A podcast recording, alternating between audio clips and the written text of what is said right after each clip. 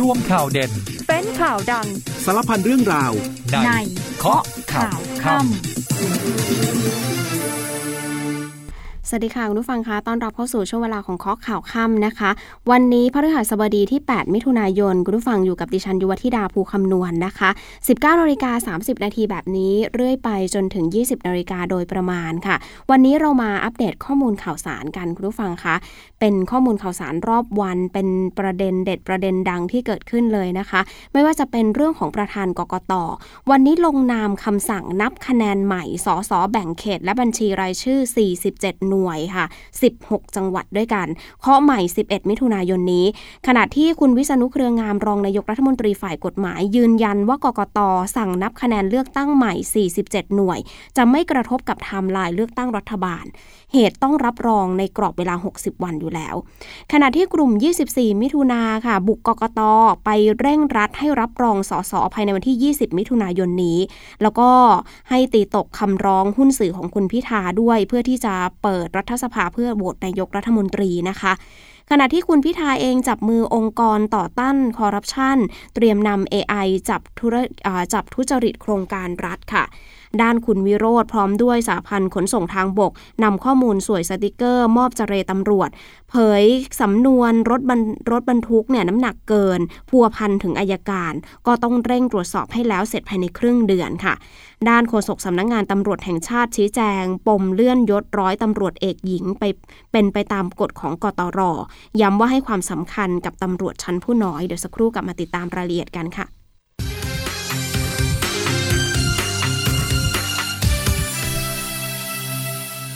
มาค่ะ คุณผู้ฟังคะมาดูข่าวกันต่อ เพราะว่าค่ำนี้ยังคงต้องตามต่อกันที่ประเด็นการเมืองค่ะ หลังจากที่กกตเขามีมติสั่งให้นับคะแนนเลือกตั้งสสในบางส่วน ในบางหน่วยนะ สั่งให้นับใหม่ โดยเป็นสสแบบบัญชีรายชื่อจำนวน 31 หน่วยเลือกตั้งค่ะ แล้วก็นับคะแนนสสแบบแบ่งเขตจำนวน 16 หน่วยเลือกตั้ง การลงคะแนนเลือกตั้งทั้งหมดที่ 95,000 หน่วย เนื่องจากว่าพบปัญหาเรื่องของการออกบัตร บัตรออกเสียงลงคะแนน แล้วก็จำนวนผู้มาใช้สิทธิ์เลือกตั้งมีจำนวนไม่ตรงกัน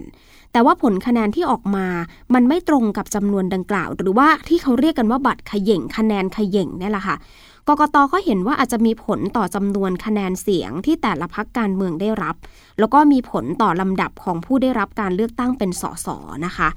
แล้วก็เมื่อช่วงเย็นที่ผ่านมาเอง คุณอิทธิพรบุญประคอง ประธานคณะกรรมการการเลือกตั้ง ได้มีการลงนามในคำสั่งคณะกรรมการการเลือกตั้ง ให้มีการนับคะแนนเลือกตั้งสมาชิกสภาผู้แทนราษฎรใหม่ 47 หน่วยค่ะ 47 หน่วยนี้กระจายอยู่ใน 16 จังหวัดนะคะ ก็คือจะนับคะแนนใหม่ในวันที่ 11 มิถุนายนนี้ 11 หน่วยนี้นะคะ ประกอบไปด้วย กรุงเทพมหานคร แบบแบ่งเขต 3 หน่วย แบบบัญชีรายชื่อ 3 หน่วย จังหวัดชนบุรีค่ะ แบบแบ่งเขต 1 หน่วย บัญชีรายชื่อ 1 หน่วย จังหวัดชุมพรค่ะ แบ่งเขตเลือกตั้ง 1 หน่วย บัญชีรายชื่อ 2 หน่วย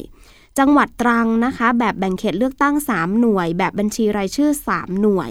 จังหวัดนครนายก แบบแบ่งเขตเลือกตั้ง 1 หน่วยจังหวัดประจวบคีรีขันธ์แบบแบ่งเขตเลือกตั้ง 1 หน่วย แบบบัญชีรายชื่อ 6 หน่วย จังหวัดน่านค่ะ แบบแบ่งเขตเลือกตั้ง 1 หน่วย จังหวัดลบบุรี แบบแบ่งเขตเลือกตั้ง 1 หน่วย บัญชีรายชื่อ 7 หน่วย จังหวัดสมุทรสาครค่ะ แบบแบ่งเขตเลือกตั้ง 1 หน่วย บัญชีรายชื่ออีก 1 หน่วย ขณะที่สระบุรีนะคะ แบบแบ่งเขตเลือกตั้ง 2 หน่วย สุโขทัยค่ะ แบบแบ่งเขตเลือกตั้ง 1 หน่วย กาญจนบุรีค่ะ แบบบัญชีรายชื่อ 2 หน่วยฉะเชิงเซาแบบบัญชีรายชื่อ 1 หน่วย พังงาแบบบัญชีรายชื่อ 2 หน่วย เพชรบุรีแบบบัญชีรายชื่อ 1 หน่วย แล้วก็สุดท้ายคือจังหวัดหนองคายแบบบัญชีรายชื่อ 2 หน่วย รวมแล้วนะคะจำนวนแบ่งเขตเลือกตั้งอยู่ที่ 16 หน่วย แบบบัญชีรายชื่ออีก 31 หน่วยค่ะขณะที่คุณวิษณุเครืองาม รองนายกรัฐมนตรีฝ่ายกฎหมาย ก็ออกมาระบุนะคะบอกว่าแม้ว่ากกตจะนับคะแนนใหม่ 47 หน่วย ก็เชื่อว่าจะไม่ส่งผลกระทบต่อไทม์ไลน์การจัดตั้งรัฐบาล เพราะว่าได้กำหนดเอาไว้แล้วค่ะ กกตเขาจะต้องประกาศผลภายในวันที่ 13 กรกฎาคม ก็คือไม่เกิน 60 วันอยู่แล้ว แต่ว่าหากการนับคะแนนใหม่ คะแนนของบัตรกับจำนวนผู้มาใช้สิทธิ์ไม่ตรงกัน จะส่งผลกระทบหรือเปล่า อันนี้นักข่าวก็ไปถามอาจารย์วิษณุเนี่ยนะคะ อาจารย์ก็บอกว่าไม่กระทบ เพราะว่าจะยังคงอยู่ในไทม์ไลน์60 วันค่ะ สำหรับเรื่องนี้เองคุณการุณพลเทียนสุวรรณรองโฆษกของพักก้าวไกลค่ะ บอกว่าเป็นสิทธิ์ของกกตที่จะดำเนินการนับใหม่ เพราะว่าการร้องเรียนเนื่องจากมีข้อสงสัยว่าอาจจะมีบัตรขย่งหรือไม่ เรื่องนี้ตนเชื่อว่ากกตจะต้องมีคำตอบที่ชัดเจน แล้วก็หากจะต้องจัดต้าจัดการเลือกตั้งใหม่พักก้าวไกลก็พร้อมที่จะให้ประชาชนเข้าคูหาตัดสินอนาคตของตนเองอีกครั้ง คุณการุณพลยืนยันนะคะบอกว่าไม่ได้กังวลเรื่องของจำนวนของผู้ลงคะแนน หรือว่าผลคะแนนที่อาจจะเปลี่ยนไป เรามั่นใจว่าพักก้าวไกลได้รับฉันทามติจากประชาชน หากมีคำตอบที่ชัดเจน ว่าคะแนนที่เปลี่ยนไปจนทำให้ผู้สมัครของก้าวไกล ไม่สามารถเข้าสู่สภาได้ ก็ต้องยอมรับการทำงานของกกตเพราะแต่ละพื้นที่มีคณะทำงานของพักเข้าไปเป็นสักขีพยานในการนับคะแนนใหม่ค่ะ แล้วก็เมื่อช่วงบ่ายๆนะคะ กลุ่ม 24 มิถุนาประชาธิปไตยนำโดยคุณสมยศพฤกษาเกษมสุข แล้วก็แนวร่วมเอง ได้เดินทางไปยื่นหนังสือต่อกกตค่ะ ให้ตรวจสอบคุณพิธาริมเจริญรัตหัวหน้าพัก แล้วก็แคนดิเดตนายกรัฐมนตรีของพักก้าวไกล กรณีถือหุ้นไอทีวีเพื่อจัดตั้งรัฐบาล แล้วก็เตรียมเปิดประชุมสภา แล้วโหวตนายกรัฐมนตรีให้ได้ ภายในวันที่ 24 มิถุอ่าขออภัย 20 มิถุนายน ระบุเรื่องนี้บอกว่าจะกลับมาติดตามความคืบหน้าอีกครั้งหนึ่ง และหากยังไม่มีความคืบหน้าเขาก็จะเข้ามาดูในส่วนนี้อีกครั้งนะคะสำหรับกลุ่ม 24 มิถุนายนนะคะ วันเดียวกันนี้ค่ะ ยังมีกรณีที่ผู้ใช้ Facebook TikTok รายหนึ่ง ที่ใช้ชื่อบัญชีว่า AR Fan แล้วก็ตามด้วยตัว P อีก 6 ตัว ระบุข้อความบอกว่าด่วนที่สุดกกตส่งหนังสือยุบพักก้าวไกล กกตเขาชี้แจงเรื่องนี้นะคะ บอกว่าหนังสือฉบับดังกล่าวเนี่ยเป็นหนังสือที่ออกโดยคณะกรรมการรวบรวมข้อเท็จจริง แล้วก็พยานหลักฐานของนายทะเบียนพักการเมือง และคณะที่ 3 แล้วก็มีการตรวจสอบข้อผิดพลาดที่ได้กล่าวพาดพิงไปถึงพักเพื่อไทย และคณะกรรมการ จึงได้มีการแก้ไขข้อความให้ถูกต้อง แล้วก็ส่งหนังสือฉบับแก้ไขไปให้หัวหน้าพักก้าวไกลเสร็จสิ้นเป็นที่เรียบร้อยแล้วสำหรับข้อความที่ปรากฏในสื่อต่างๆ ค่ะ กกตบอกว่า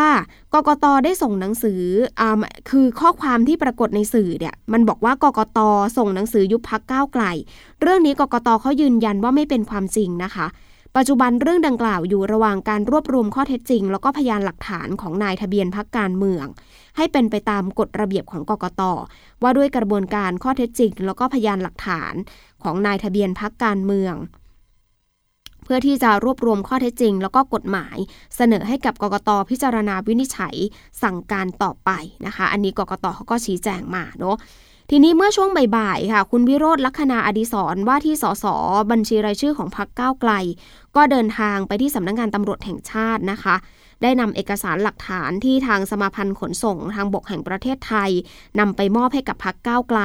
ไปส่งต่อให้กับพลตำรวจเอกวิษณุประสาททองโอสถเจรตำรวจแห่งชาติค่ะ เพื่อที่จะตรวจสอบกรณีสวยทางหลวง แล้วก็ดำเนินการตามกฎหมาย คุณวิโรธเนี่ยบอกว่าข้อมูลส่วนใหญ่ที่ได้ให้ตำรวจ วันนี้นะ เป็นเบาะแสเป็นเบาะแสเกี่ยวกับสวยสติกเกอร์นี่แหละค่ะ แต่ว่าหลักฐานในวันนี้เป็นหลักฐานเป็นเบาะแสปลายทางนะคะ ส่วนข้อมูลเชิงลึกในการตรวจสอบ ในการโยงใยถึงกระบวนการต่างๆ รวมไปถึงการขยายผล ต้องให้ทางตำรวจเป็นผู้ทำเพราะว่าตำรวจก็มีกำลังมีทีมสืบสวนสอบสวน แล้วก็มีเทคโนโลยี ก็มั่นใจว่าวันนี้เอง ข้อมูลที่ทางตำรวจได้มาก็จะเป็นข้อมูลเชิงลึกมากกว่าที่ตนมี ทั้งที่นี้เองสิ่งแรกที่คาดหวัง เชื่อว่าจะมีการแก้ไขก็คือเรื่องของการเรียกรับผลประโยชน์ หรือว่าพฤติกรรมในการกั่นแกล้ง รังควานรังแก สร้างความเดือดร้อนรำคาญ เพื่อที่จะเรียกรับผลประโยชน์จากผู้ประกอบการที่สุจริตค่ะ และนอกจากเรื่องสวยสติกเกอร์แล้วนะคะ ปัญหาที่มีการร้องเรียนรับผลประโยชน์ แล้วก็พิจารณาดำเนินคดีกับผู้ประกอบการ ซึ่งก็เป็นผู้สนับสนุน ก็ควรที่จะถูกดำเนินคดี แล้วก็ต้องถูกยึดใบประกอบการ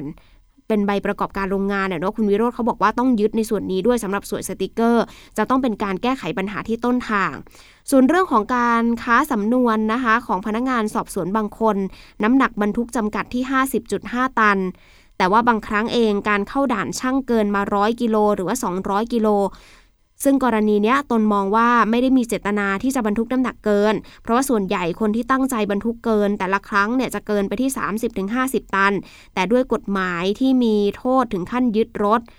ก็ทำให้พนักงานสอบสวนบางคนเอาผิด ที่รู้อยู่แล้วนะคะ เอาความผิดที่รู้อยู่แล้วว่าไม่ได้เจตนาเนี่ยมาใส่ไว้ในสำนวนด้วย แล้วก็มีการเรียกรับผลประโยชน์ ว่าถ้าจะให้ใส่ข้อความนี้ลงไปในบันทึกการสอบสวน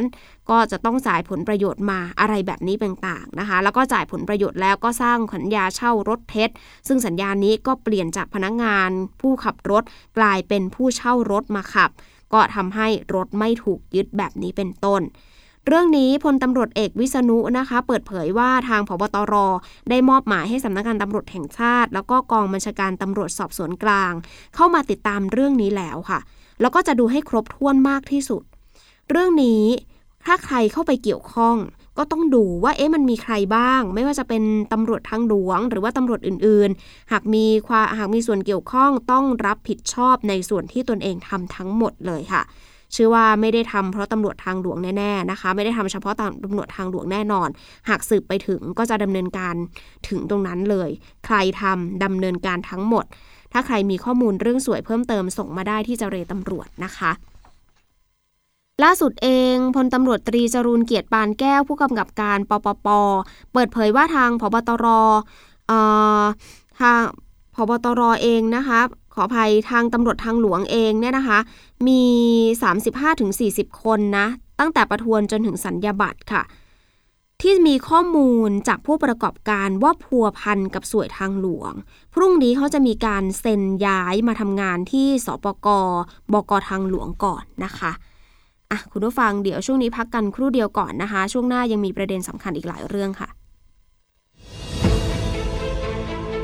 กองทัพบกยังคงเดินหน้าเสริมเพิ่มศักยภาพกำลังพล และสนับสนุนภารกิจเพื่อช่วยเหลือและดูแลประชาชนทั่วประเทศ เริ่มกันที่หน่วยฝึกทหารใหม่กองพันทหารปืนใหญ่ที่ 8 กรมทหารปืนใหญ่ที่ 3 ฝึกและตรวจสอบการฝึกทหารใหม่ ในสถานีการใช้ลูกระเบิดขว้าง เพื่อทหารใหม่ได้รู้ถึงสัมผัส น้ำหนักรวมถึงการเข้าใจในระบบการทำงานของลูกระเบิดขว้าง สร้างความชำนาญให้กับทหารใหม่ ตามมาตรฐานเดียวกันของกองทัพบกกองพันฐานราบที่ 2 กรมฐานราบที่ 13 จัดกิจกรรมอาร์มี่บาร์เบอร์บริการตัดผมฟรีให้กับนักเรียน โรงเรียนบ้านนามั่ง และโรงเรียนบ้านดอนบาก ซึ่งเป็นโรงเรียนในโครงการทหารพันดี ชุมชนเบิกบานอาหารปลอดภัย ในพื้นที่จังหวัดอุดรธานีกองพันฐานราบที่ 3 กรมฐานราบที่ 3 ร่วมจัดกิจกรรมหน้าเสาธง 5 นาที เพื่อปลูกฝังจิตสำนึกให้เกิดความรัก ความสามัคคี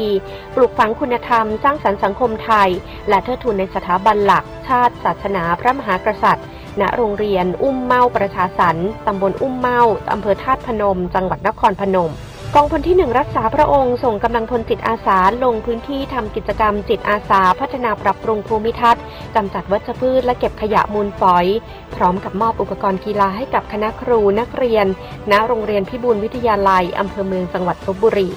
กองพลทหารมาที่ 2 รักษาพระองค์ทำความสะอาด และปรับสภาพพื้นดิน แปลงเกษตร ตัดแต่งกิ่งไม้ปรับปรุงภูมิทัศน์ ชุมชนเฉลิมลาบ เขตพญาไทในพื้นที่ชุมชนรอบเขตพระราชฐานมณฑลทหารบกที่ 12 จัดกำลังพลจิตอาสา ร่วมกิจกรรมจิตอาสาพัฒนาความสะอาด บริเวณโรงพยาบาล สถานพยาบาล เนื่องในวันสำคัญของชาติ วันอานันทมหิดล ณ บริเวณโรงพยาบาลศรีมโหสถ จังหวัดปราจีนบุรี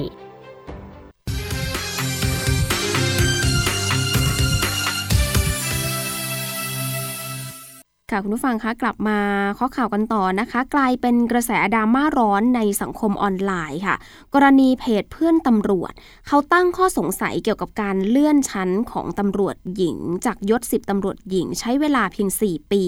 มาติดยศร้อยตำรวจเอก หลังจากเข้ารับการฝึกอบรม หลักสูตรการอบรมข้าราชการตำรวจ และบุคคลที่บรรจุ หรือว่าโอนมาเป็นข้าราชการตำรวจชั้นสัญญาบัตรหรือว่า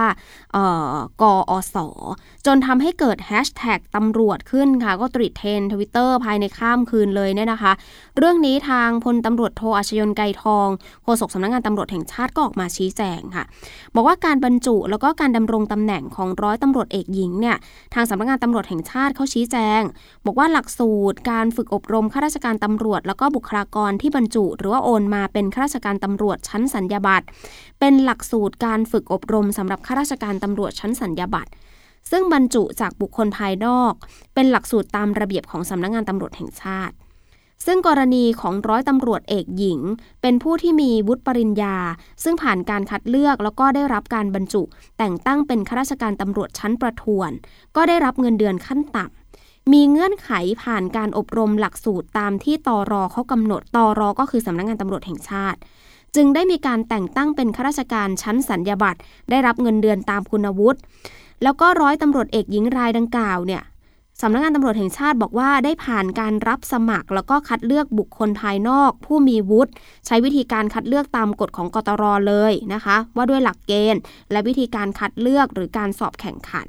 แล้วก็ตรวจสอบคุณสมบัติ และคุณสมบัติก็เป็นไปตามหลักเกณฑ์ จนได้รับการบรรจุเป็นข้าราชการตำรวจยศตำรวจตรียศสิบตำรวจตรีหญิงก่อนในปี 63 ในตำแหน่งพอบอหมู่ ทีนี้ต่อมาก็มาฝึกอบรมหลักสูตร กอศในปี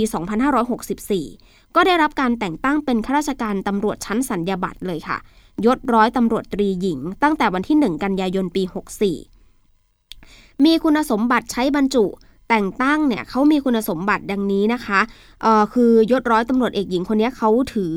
ยศก็เอ่อถือปริญญาก็คือนิเทศศาสตร์มหาบัณฑิตปริญญาโท จากนั้นก็ครองยศมา 8 เดือน ได้รับการเลื่อนยศเป็นร้อยตำรวจโทหญิง และครองยศร้อยตำรวจโทหญิงไปอีก 1 ปี แล้วก็เลื่อนยศเป็นร้อยตำรวจเอกหญิง รวมระยะเวลาเนี่ยอยู่ที่ 1 ปี 8 เดือนการเลื่อนยศของร้อยตำรวจเอกหญิงคนดังกล่าว เป็นไปตามกฎ ของกตร ว่าด้วยหลักเกณฑ์และวิธีการแต่งตั้ง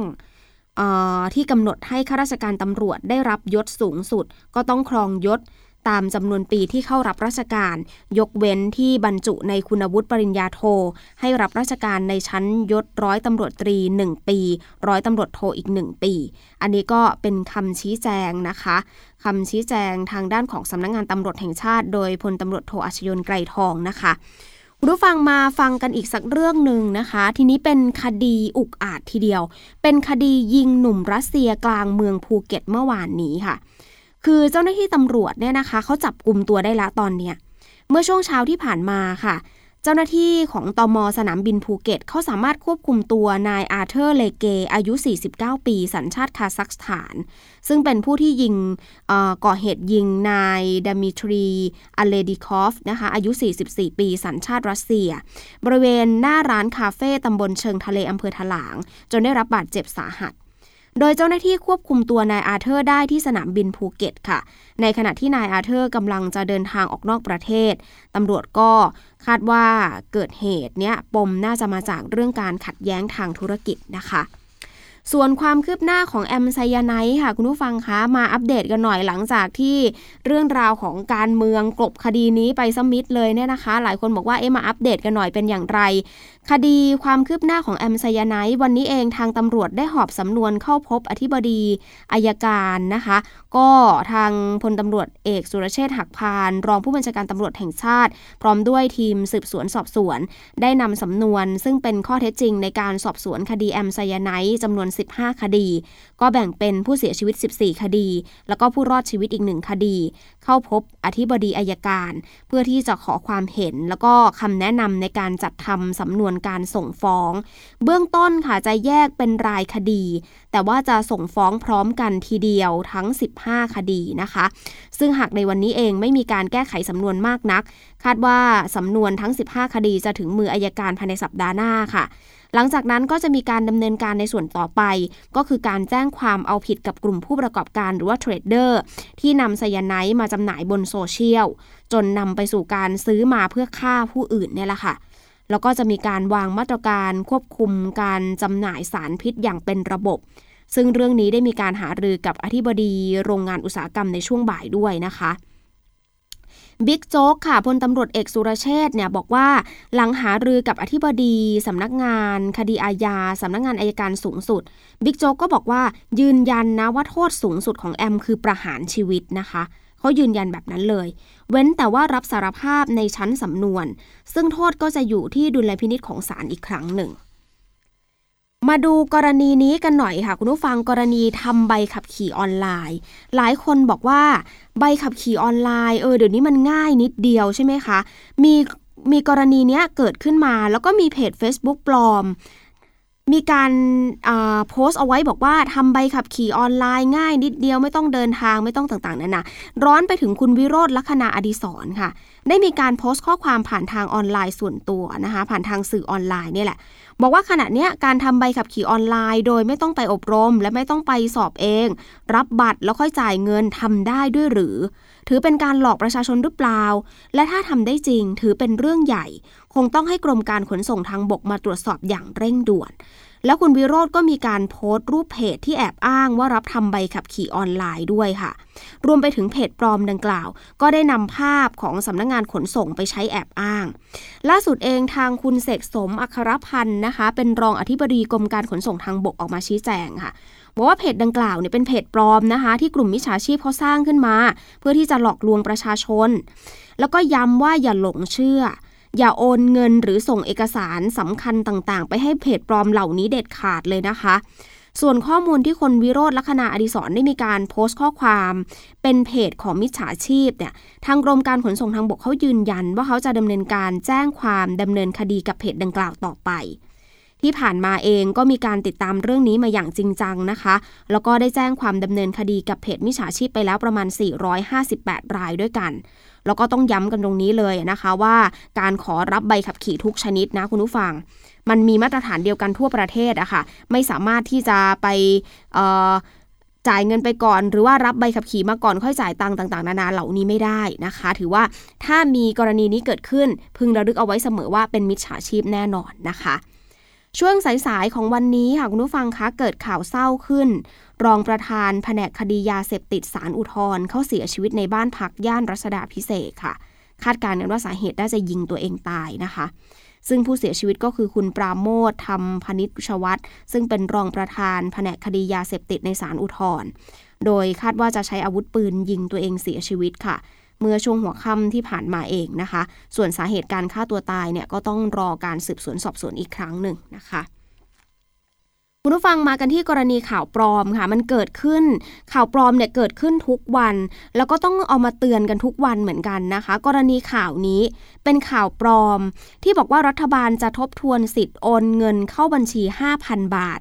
ภายในเดือนมิถุนายน ตรงนี้ต้องยืนยันกันเลยนะคะ ว่าข้อมูลดังกล่าวเนี่ยไม่เป็นความจริงนะคะ โดยโฆษกรัฐบาลคุณอนุชาบุรพชัยศรีออกมายืนยันแล้ว ว่าไม่เป็นความจริงไม่มีการโอนเงิน 5,000 บาทเข้าบัญชีแต่อย่างใด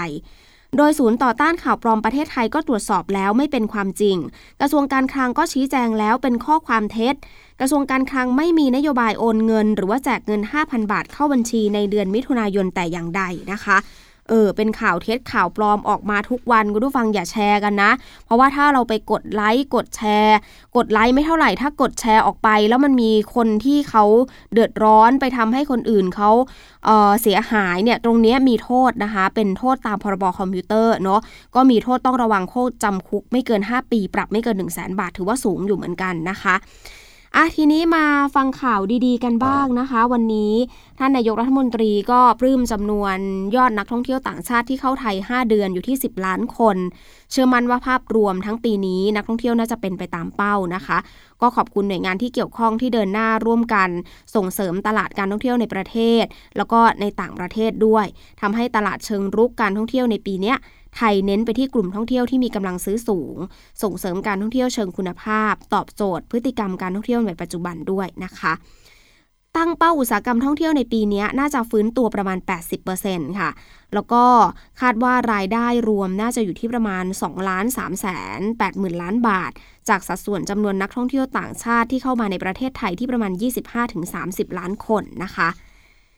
คุณผู้ฟังทอสอค่ะเขาประกาศปรับขึ้นอัตราดอกเบี้ยเงินฝากและเงินกู้ มีผลตั้งแต่วันที่ 9 มิถุนายนนี้เป็นต้นไปนะคะ เขาก็จะปรับทั้งในส่วนของเงินออมพิเศษ เงินฝากประจำ 0.05 ถึง 0.35%ต่อปี เพื่อส่งเสริมการออมให้กับผู้ฝากเงินได้รับประโยชน์ทางทิศทางอัตราดอกเบี้ยขาขึ้น แล้วก็เป็นการปรับอัตราดอกเบี้ยเงินกู้ทุกประเภท 0.25%ต่อปีนะคะ ก็เป็นการปรับอย่างค่อยเป็นค่อยไป ปิดท้ายกันที่กรณีนี้กันหน่อยค่ะ มีการปรากฏภาพในสื่อสังคมออนไลน์ต่างๆ ว่าอิซูซุเขาเตรียมที่จะย้ายฐานการผลิตจากไทยออกไปที่อินโดนีเซีย เรื่องนี้บริษัทตรีเพชรอิซูซุยืนยันแล้วไม่เป็นความจริงนะคะ หมดเวลาแล้วค่ะ คุณผู้ฟังคะกลับมาพบกันใหม่ในวันพรุ่งนี้สำหรับวันนี้ดิฉันยุวธิดาภูคำนวณขอบคุณคุณผู้ฟังสำหรับการติดตามรับฟังลาไปก่อนแล้วสวัสดีค่ะ กข่าวทั้งวันให้คุณรู้ข่าวไม่ตกประเด็น ช่วงเคาะข่าวค่ำกับพิธีกรคนข่าว พบกันทุกวันจันทร์ถึงวันอาทิตย์ไม่ควรพลาด เพราะคุณจะไม่ตกข่าวที่คิดแล้วเคาะ ทุกวันส่งตรงถึงคุณ ตั้งแต่เวลา 19นาฬิกา30นาทีถึง 20นาฬิกาโดยประมาณ ทางสถานีวิทยุในเครือกองทัพบบก